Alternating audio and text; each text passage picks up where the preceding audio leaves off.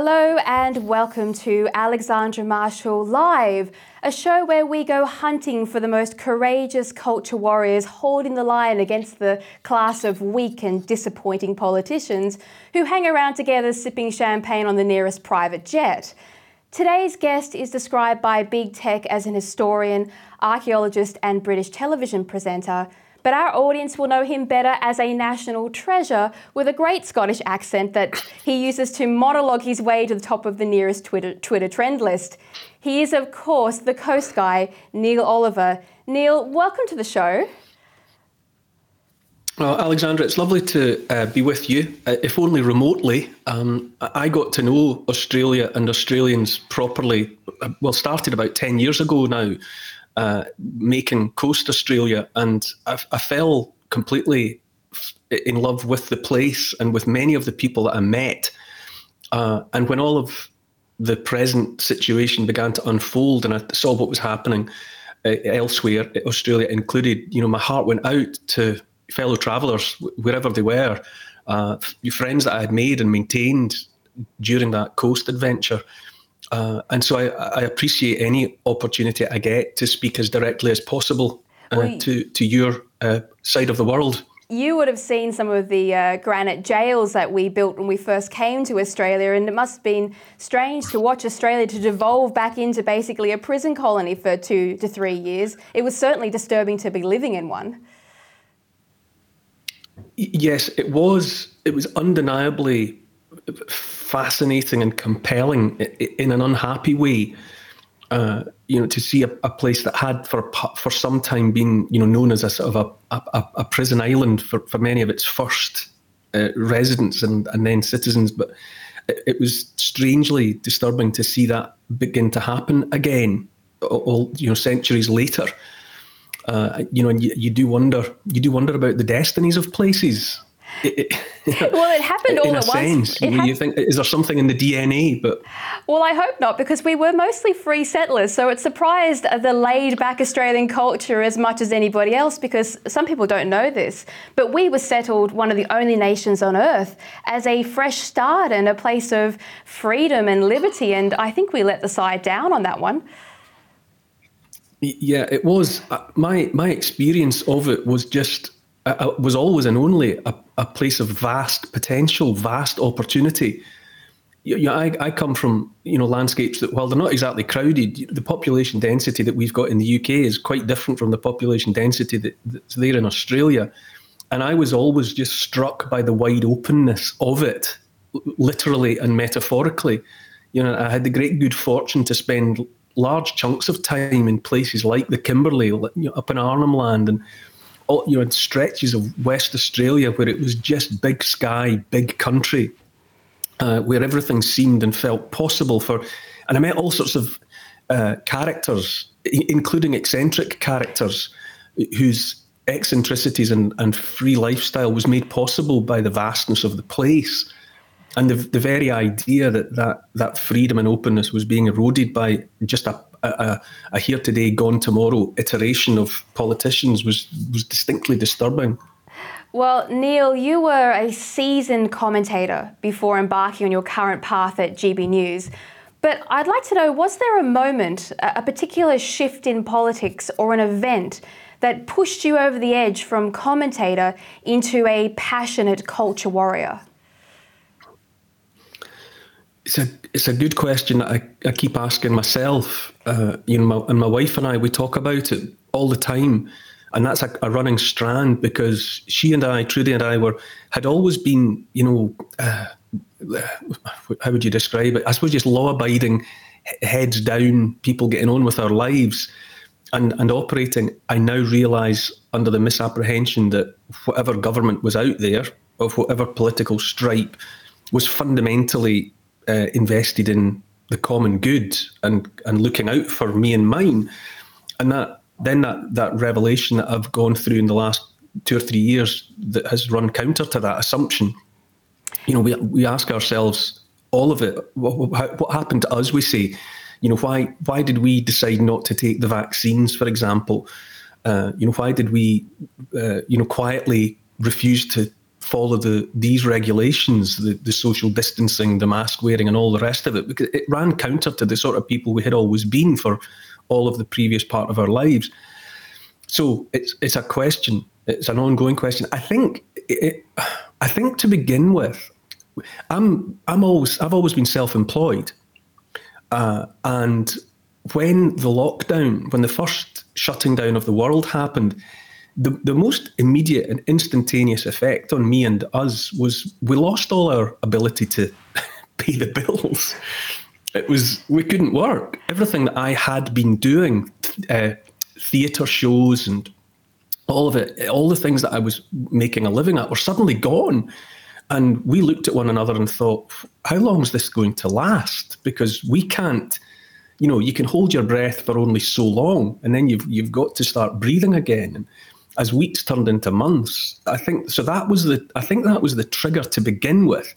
That was the, the the splash of cold water to the face, where we thought, what is this exactly?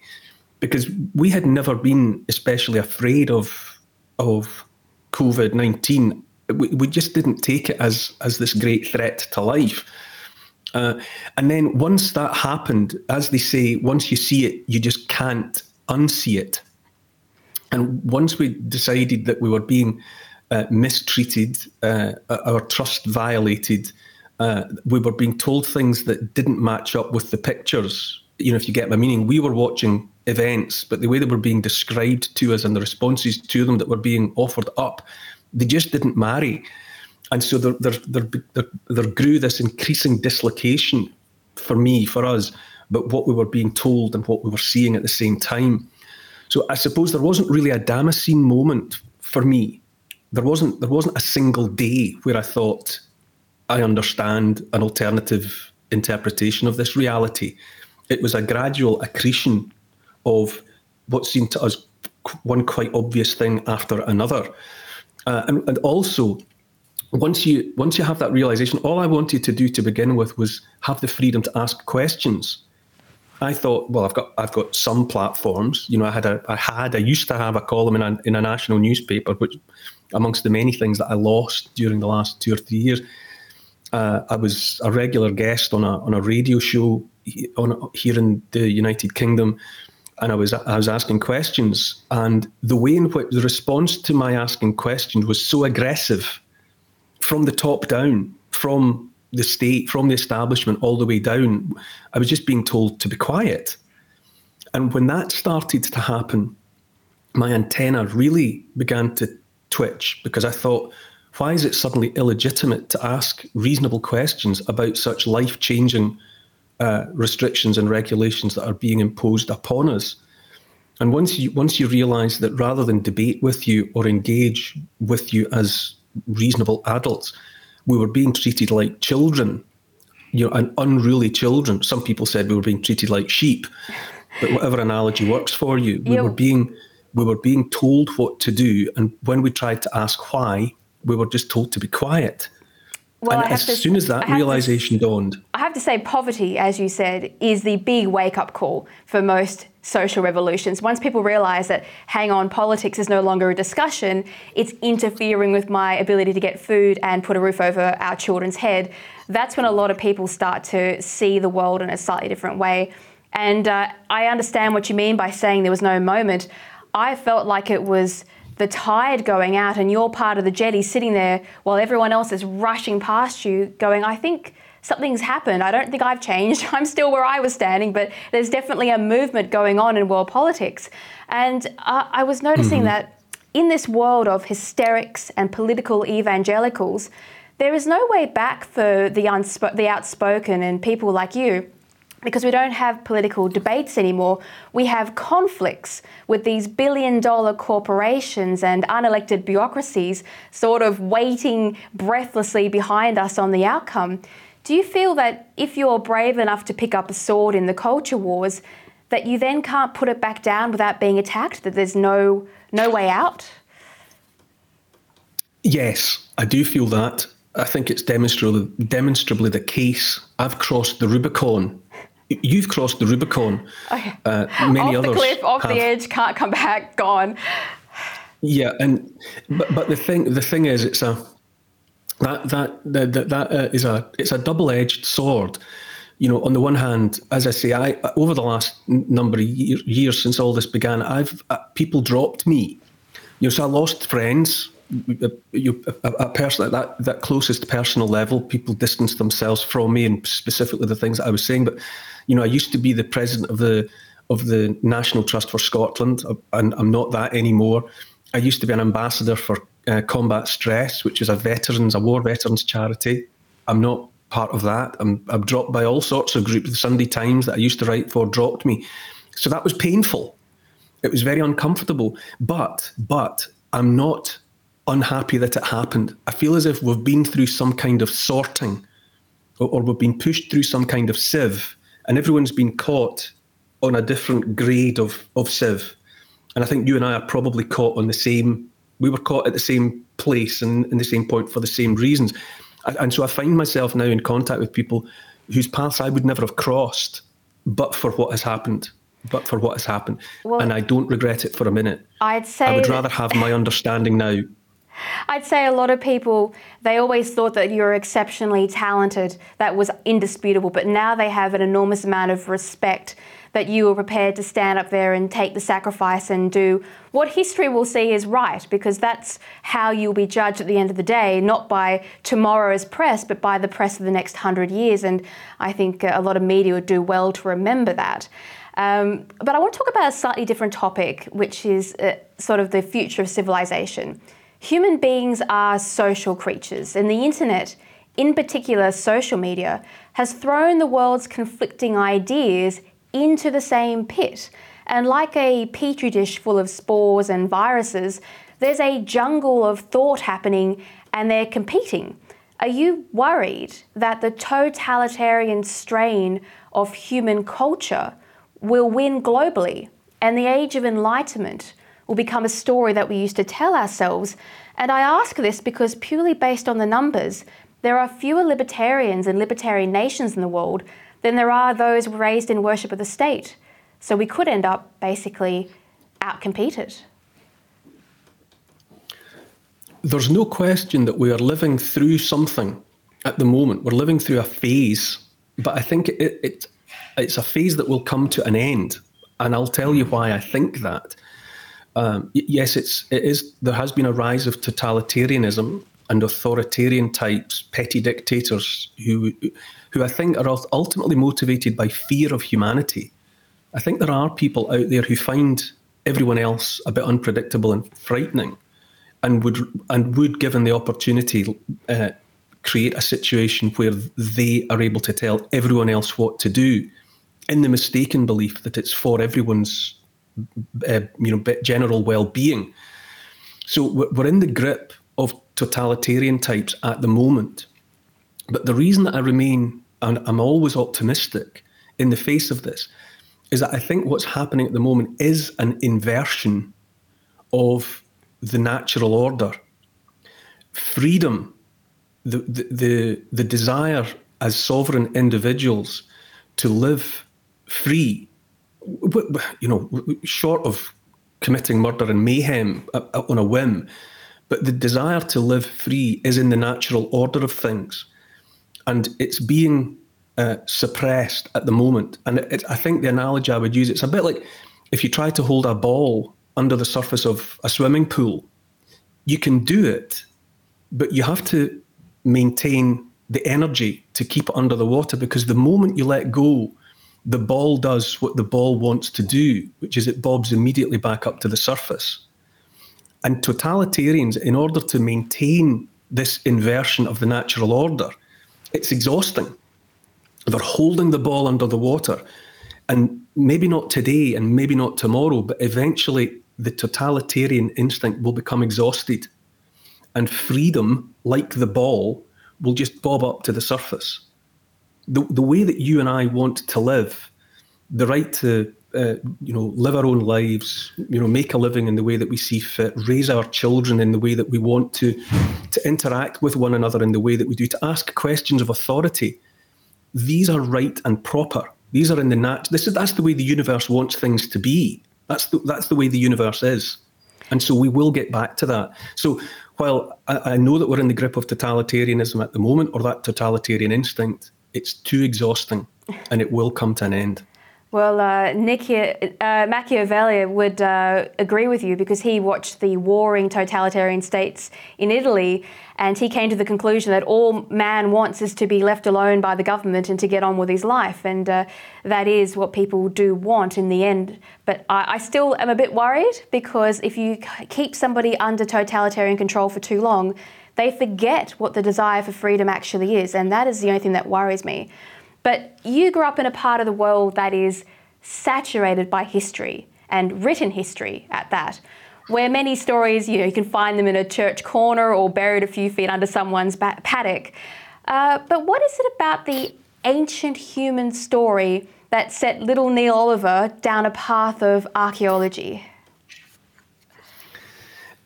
I always I always loved history from I was even when I was too young to know what history was. So I would say that I always liked being told stories because uh, stories are always about people, and that what people have done in the past has always been fascinating to me. Why they did it, where they did it, what the consequences were of it. I was interested in in all of that just you know from childhood onwards. History was there for my, my, my best subject at school, I suppose. And when it came time to, when I got the chance to go to university, I decided that I wanted, as far as possible, to get back to page one of the big book of the human story. And archaeology seemed to me the closest I could get to going in at page one. History is the written word, written records, but we only learned to write 5,000 years ago. And the human story is 250, 300,000 years old. So the only way back, the only way back to closer to the beginning is via archaeology. And it just came from a place of curiosity about why people do the things they do. I also worked, after I was an archaeologist, I retrained as a journalist and I worked in newspapers. And it came from the same place, which is just nosiness about people. You know, why are they doing that? Why did that happen? Well, uh, I... and it also I was going to say, I, I, do envy you because it is one thing to live on a continent like Australia, where our rocks are basically the ancient bones of the world, but civilization itself is an epic saga. And uh, for example, the streets of Rome have dips at the center of their stairs where you can see them worn down by the passage of human feet, almost like a river. And mm. it, it gets you thinking although we're extraordinary individual creatures, we also pass through history as nameless droplets. Uh, do you find that uh, humans change?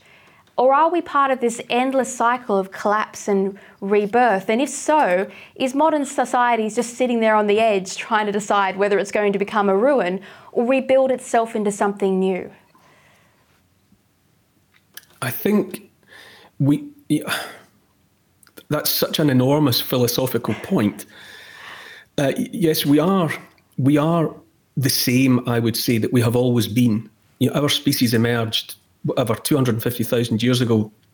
And I think part of our predicament at the moment is that technology has moved so fast, let's say in the last 100, 200 years, and it's moving faster and faster. You know, the advent of artificial intelligence and the, and the internet and transhumanism and all of these things that so many of us c- can barely even begin to contemplate what they might be, far less what they might mean we're still running 99% of us, 100% of us humans are still running on Hunter software. We're living in a 21st century technological world, but on our hard drive, you know, the operating system, the OS is Hunter.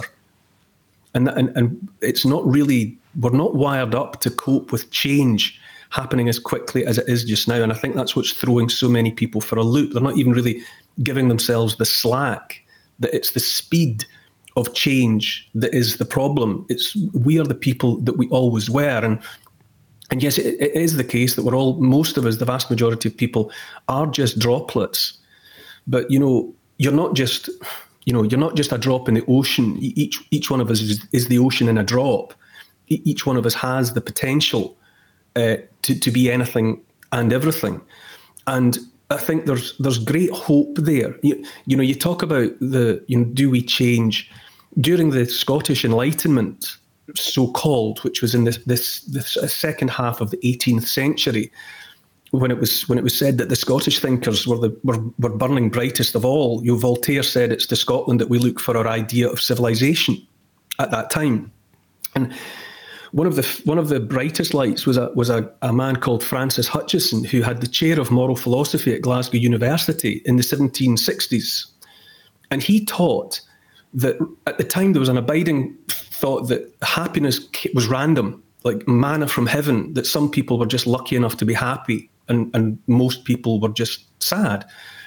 Francis Hutcheson taught, on the contrary, that happiness was something to be striven for, that you had to work, that the way to make yourself happy was to give, was to work with all your energy to make other people happy. That make that your objective, and your collateral benefit from that effort would be that you would inadvertently almost make yourself happy. One of Francis Hutcheson's students was John Witherspoon, who was eventually invited out to North America to be the second president of what became Princeton University. And Witherspoon was also one of the signatories. You see his name on the Declaration of Independence. He, it's to him that we attribute uh, life, liberty, and the pursuit of happiness in the American Declaration of Independence, because he had he had learned that from his old master Hutcheson. So that idea that became a, a, the plank of of, of the United States of America and their idea of freedom was that it's important to remember that it was it was to pursue happiness. You weren't going to be given it. It wasn't just a gift. You had to pursue happiness. And so that idea from the Scottish Enlightenment rippled out and has become a central tenet of what we think of as freedom in, in the modern era. And so, and and Francis Hutcheson was only a, a drop in the ocean. He was just one individual, and yet his thinking uh, uh, has reverberated and sustained. And, and any one of us at any given moment is possible of conceptualizing a thought that would have the same impact on the generations to come. And, you know, you go to, you know, you know, ideally, um, um, Middlemarch, George Eliot, you know, ends with, you know, for the growing good of the world is partly dependent on unhistoric acts, and that things are not so ill for you and me as they might be is half owing to the number who lived faithfully a hidden life and rest in unvisited tombs. You know, hidden lives unvisited tombs, we've all got the potential to make, invisible or not, contributions that change everything. You're and it's because I believe in that that I remain optimistic. You're absolutely right, and I do admire your optimism. And, and, and like you, I love ancient cultures. Although I have to be honest, I got distracted by paleontology for a while because you know who doesn't love dinosaurs? Uh, but the one thing that uh, struck me when I was walking through ancient Rome was that the largest and most powerful empires on earth they can fall and they can end up buried under meters of dirt. And I'm wondering if you think that today's inhabitants of the West have a false sense of security about the permanence of their cities and their civilization. Oh yes, uh, some people say you know that, that an entity can grow too big to fail. You know that's a that's something that you'll hear said, but I think the truth of it is that uh, everything eventually, however big it grows, everything big always fails. Look at every empire there's ever been. You go back to Mesopotamia, 4,000 and more years ago. Look at the Persian Empire. Look at look at Greece. Look at Rome. Look at the Austro-Hungarian. Look at the British Empire. Uh, the, the European Union is an empire in all but name, and it's cracking. Eventually, all empires must fall, and which is a which is a good thing and a bad thing. If we're living through something at the moment, it won't last. This totalitarianism won't last because it can't. It's too you know, one world order or, or a one world government is too big and will fail, however long that takes. Uh, there's a, a great television series uh, in the 1970s called Civilization, and it was presented by Kenneth Clark, who was an art historian and he analysed where civilization comes from and where it goes. And, and he suggested that when it comes to f- the failure of, of all civilizations, it comes not because of pressure from without. It's not the barbarians at the gates that bring it down, it's exhaustion within. And it's a, a loss of confidence within. And I think the loss of confidence comes, you know, Hannah Arendt, who wrote about the, the banality of evil, you know, after you know watching uh, uh, you know Nazi trials in, in the 1940s. You know, she said that people become complacent about their present. They take it for granted. You know, there's been some generations now who have lived in the West who, who didn't have a hand in building it from the ground up. fighting for freedom, spilling blood, losing loved ones along the way. Th- and so they're tricked into thinking that the kind of lives that we've been able to live here in the West are in, are just just happen. You know that you turn up at a bus stop and the bus comes. You go to an auto teller and put your card in and money comes out. That that kind of miraculous order just happens. That's a dangerous, a lethally dangerous misconception. And every now and again, enough complacent, take it for granted generations come and go, and the whole thing falls down because people are forgetting that freedom and civilization have to be worked for and fought for every minute of every day. Because the minute you stop doing that, the minute you take your feet off the pedals and free wheel, it just grinds to halt well, and stops and falls over. On that on that point, I mean, as an archaeologist, have you ever fantasized about picking through the remains of somewhere like London and trying to explain to the camera what went wrong with Western civilization because I wager our story is going to be rather disappointing. We, we lack the drama of the uh, Easter Island head arms race, if, uh, if that's a good comparison. There's a, I think, I'm surprised almost, I am surprised to hear myself using language like the following, which is to say, I think there is a degeneracy in the West. There's been a decadence in the West, born of plenty, born of too many people taking it for granted that, that we can have all the food, all the white goods, all the tech, everything our hearts desire, you know, has bred, that's decadent, a dangerous decadence. And, and the successor to decadence is a degeneracy that's, that's, that's creeping in as well in the West, which, which I never expected to hear myself say.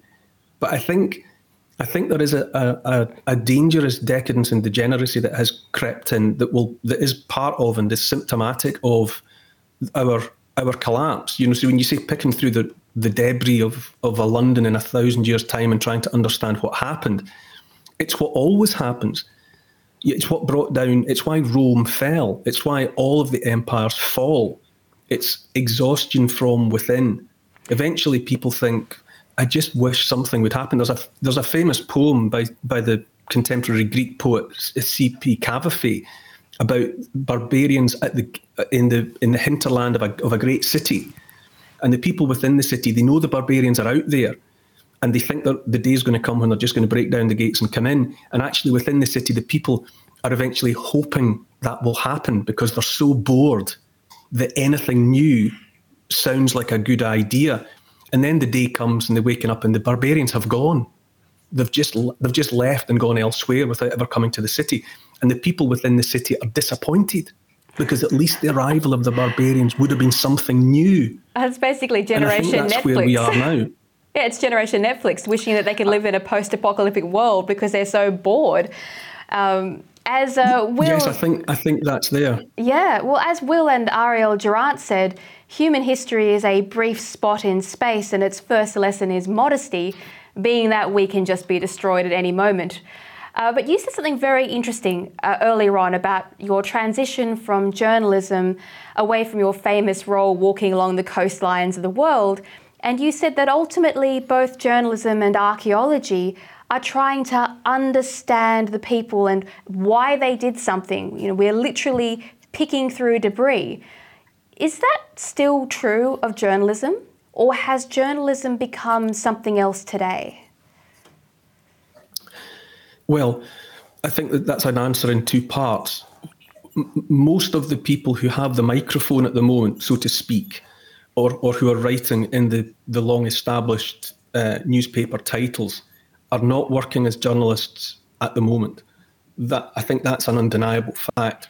Up here, in the UK, the, the, the journalists have been, you know, were ta- the, the newspapers were being given money, fortunes by government, by Bill Gates and others, to to host a version of the narrative that was in the interest of the government and in you know transnational corporations, and so they have they have absolutely betrayed the the sacred oath of journalists, if, if there if there ever was such a thing. Uh, so we're not seeing journalism practiced at the moment but the second part of the answer is journalists true to the faith are still out there. It's just that there's been a, you know, the, the seesaw has swung, and the, you know, and, and the, those journalists that, that want to investigate, want to tell the truth, are in a a, a marginalized minority at the moment. But as is evidenced by you and, and, and, and other journalists around the place, censored or silenced or finding it hard to get their message out or not, that instinct is is there. It's a natural instinct by, for many people to burrow down into the debris in search of the truth. I tell you and what, it will it will come back. It's not easy because there are very few publications and broadcasters, as you well know, who are prepared to publish the truth. I mean, we have the Australian Spectator here, which has always held the line. We've got GB News of what you're doing, and we've got ADH TV here, but it's uh, is a lot of forest out there and not a lot of real trees going on. Um, there's another quote that I think you like might like from Will and Ariel Durant regarding freedom that I believe may be appropriate for the time that we live in. They said that nature smiles at the union of freedom and equality in our utopias. For freedom and equality are sworn and everlasting enemies, and when one prevails, the other dies. Would you agree? Tell me that again. Let me listen to that for the second time. Yeah, no problem. There, it's a wonderful book about the lessons of history for those who want to go and look it up. Yes. Um, it says Nature smiles at the union of freedom and equality in our utopias. For freedom and equality are sworn and everlasting enemies, and when one prevails, the other dies. Yes, I, I, I get that. I, absolutely you've got to be careful with any powerful medicine. You know, freedom, equality. You you you have to be. Uh, they always say, you know, that um, you know, fire is a good servant but a bad master. You you've got to be ever vigilant. And when you're if you're listening to people that you know that that, that take up something like freedom and and and anything goes, and that and that anything might be done in the pursuit of someone's idea of equality, uh, all of these all of these grand notions, all of the makings of grand narratives are potentially dangerous. You know what what you need uh, is balance. Back to that idea of of the natural order of things. It, it, you mustn't let anything overbalance and get overmighty and too powerful. You need to have competing and contrasting uh, ideas vying for uh, position and trying to get their voice at all times. I, I, would say, you know, so you can't, you know, one person's freedom might involve an, other people's captivity, and so and so that that person's freedom at the cost of all that captivity is is not desirable. That's why you're such but a you wonderful to, presenter. To, because you're not an extremist, you understand well, you the balance that there is in humanity. Yeah, you've got to. You know, we're getting to this point with censorship and, and the threat to freedom of speech, where we're almost at the point of being handed laminated cards so that will true. tell us the all and the only things that we're allowed to say, and that we won't be allowed to deviate from those compelled that compelled speech. You know, you won't just be that won't just be what you're allowed to say. It'll be what you're also compelled to say at some point every day. In a in a binary choice between that reality and somewhere where people were allowed to say absolutely anything, however offensive, however inflammatory, offensive to me, excuse me. However, if I would have to come down on the side of anything goes. If it was a straight binary choice between that kind of censorship and compelled speech and absolute freedom. But what I would far rather have is just an, an open arena, the, the, the civic square where people can come forward and say, and speak, give their opinions, and where their opinions are are to be challenged, then let them be openly challenged, and without rancor and without violence and without the attempt to of whack-a-mole just shut people down. Let's hear what anyone and everyone has to say. And when something novel comes up, like a like a new like a new virus, for example, or the emergence of, of a new gene therapy, let's absolutely, in those circumstances, make it th- the case that anyone and everyone can ask questions and give an opinion. Because at any given moment, the absolute best idea could come from the most unexpected source. And, and to instigate a set of circumstances where, where that voice is never heard is lethally dangerous. You, you, as well as not, as, well as I mean, extremist and dangerous ideas openly aired will be debated and and marginalised naturally by debate. But at the same time, the next brilliant idea, you mustn't preclude its coming forward. Well, I've there, only, there has to be balance. I, have only got a couple more questions because you've been so generous with your time. But uh, it's often said that history is the subject of geology and people and geography as well. And people have always had their societies shaped by the restless movements of the earth. In recent history, the sea level has risen 100 metres and ice sheets have expanded and retracted, completely rewriting the coastlines of the world. Do you find it strange that humans who have proven their ability to thrive in drastic climatic changes, that we're somehow trapped in this ideology of eco fascism that preaches a sort of religious end times as an excuse to raise taxes? It seems bizarre that anyone would believe this given the wealth of historical knowledge that people like you have about human civilization. Well, yes, the it's undeniably true that the story of planet Earth is is of constant change and of flux on unimaginable scales. You know, the, the, the very continents of the planet have been bulldozed away and replaced with something new, not just once, but multiple times. And yes, you know, for, for three million years, there's been glaciation on our our planet, and, and at times we've been a snowball, you know, hurtling through infinity. You know, temperatures falling, and then and then the temperatures come back, and you know we are living through an interglacial at the moment. You know, we are living in within a pattern of long, bitter cold lasting for tens, even hundreds of thousands of years, broken briefly by warm periods. You know, where where life reasserts itself, and we're in another interglacial. And yes, it is perpetually uh, depressing and discouraging that we keep we keep collectively seeming to forget that. And so, you know, we're we're imagine, you know we're imagining that this period of time that we're living through is how it's always been, and therefore how it always ought to be in the future. But the only thing you can rely on, geologically speaking, that's my that's my look, that's my worry. Every, Sorry, everyone Goose loves your dog. Everyone that he's the real star of the uh, Twitter account. but, but the, the the great the great story of, of of the planet is that we have it has been through nothing but unimaginable change. And yet our species has always been able to adapt. That's what we've always done. That's really what we're here to do which is to adapt and we will, and and so we will continue to do uh, better that we start throwing virgins of volcanoes because that seems to be the best way that we can solve our uh, our climate crisis at the moment. That's what we've gone down, the uh, most intelligent, progressive yes. society in all of history. But I, yeah. For what it, for what it's worth, Alex, for what it's worth, I will say I believe that what we're being bombarded with at the moment is climate hoax.